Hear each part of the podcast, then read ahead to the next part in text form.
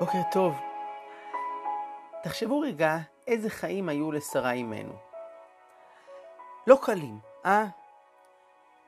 90 שנה האישה הזאת הייתה עקרה והתפללה לילד. היא אפילו נאלצה להכניס אישה אחרת לביתה, את הגר, כדי שאולי בזכות זה, גם אם לא ממנה, לפחות יהיה איזה ילד שימשיך את המשפחה. הגר הזאת עושה בעיות, מזלזלת בגבירתה.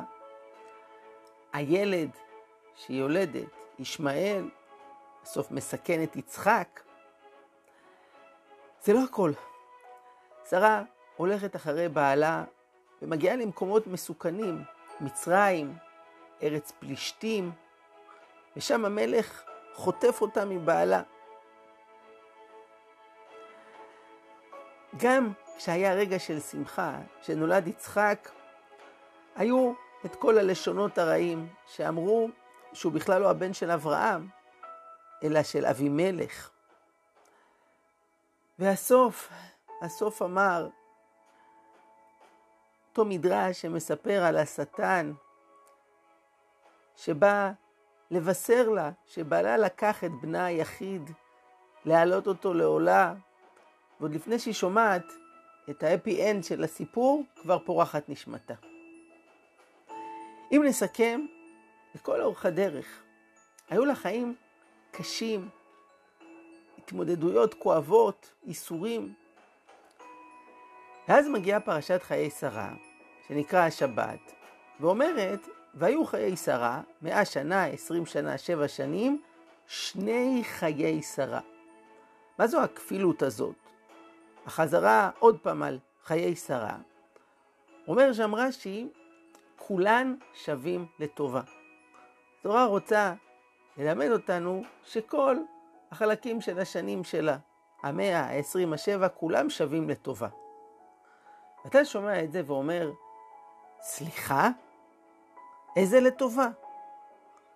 מה, המשפט הזה נאמר באירוניה? כמה צרות היו לה? אם כבר שווים לרעה, לא לטובה. ישנו סיפור חסידי על יהודי שבא אל המגיד ממזריץ', ואמר לו, רבי, אני לא מבין את מה שאמרו חז"ל, שאדם צריך לברך על הרעה כשם שמברך על הטובה. איך אפשר לברך כשקורה לאדם משהו רע? אמר לו המגיד ממזריץ', לך אל תלמידי רבי זושה ותשאל אותו את השאלה הזו. הלך החסיד והגיע לביתו של רבי זושה, והוא מגלה שם בית רעוע, מט לנפול, החלונות שבורים, הגג דולף, דופק בדלת, ופותח לו רבי זושה, ופניו מוארות. רבי יהודי, מה אני יכול לעזור?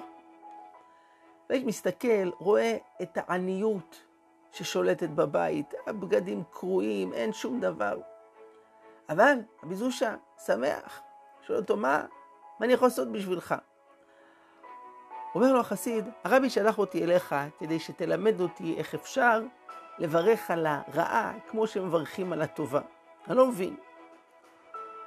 אמר לו רבי זושה, מוזר, אתה בטוח שהוא שלח אותך אליי? אולי נפלה פה איזה טעות?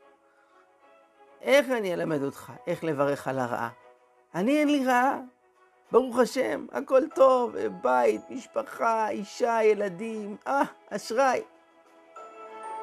שמע חסיד את הדברים ואמר תודה. קיבלתי את התשובה. בואו נחזור לשרה אימנו. לא, לאישה הזו לא היו חיים קלים.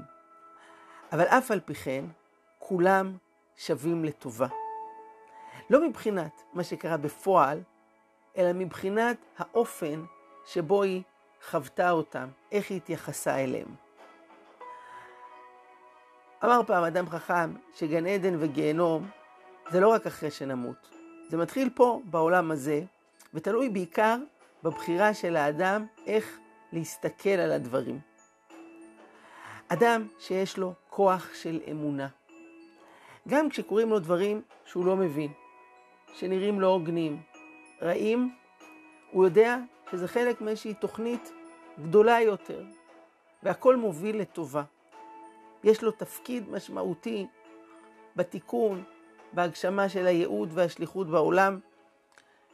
איך אמר הבעל שם טוב על הפסוק, שיוויתי השם לנגדי תמיד, שהצלחתי גם במה שנראה לנגדי, להכניס שם את הקדוש ברוך הוא.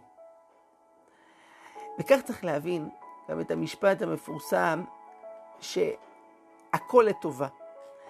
שימו לב, אנחנו לא אומרים שהכל טוב, כי כרגע יש דברים שאנחנו חווים אותם כרע.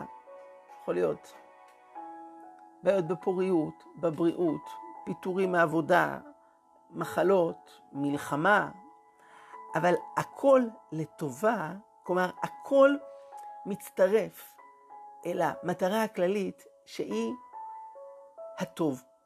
הכל חלק מאיזשהו פאזל שיש לו חלקים שנראים שחורים, שנראים לא ברורים, אבל הם חלק מהתמונה הכללית בידי הצייר, האומן, אור ריבון העולמים, שאוהב אותנו וחפץ בטובתנו. כך שרה חייתה את חייה, ואנחנו, הצאצאים שלה, מוזמנים ללכת בעקבותיה.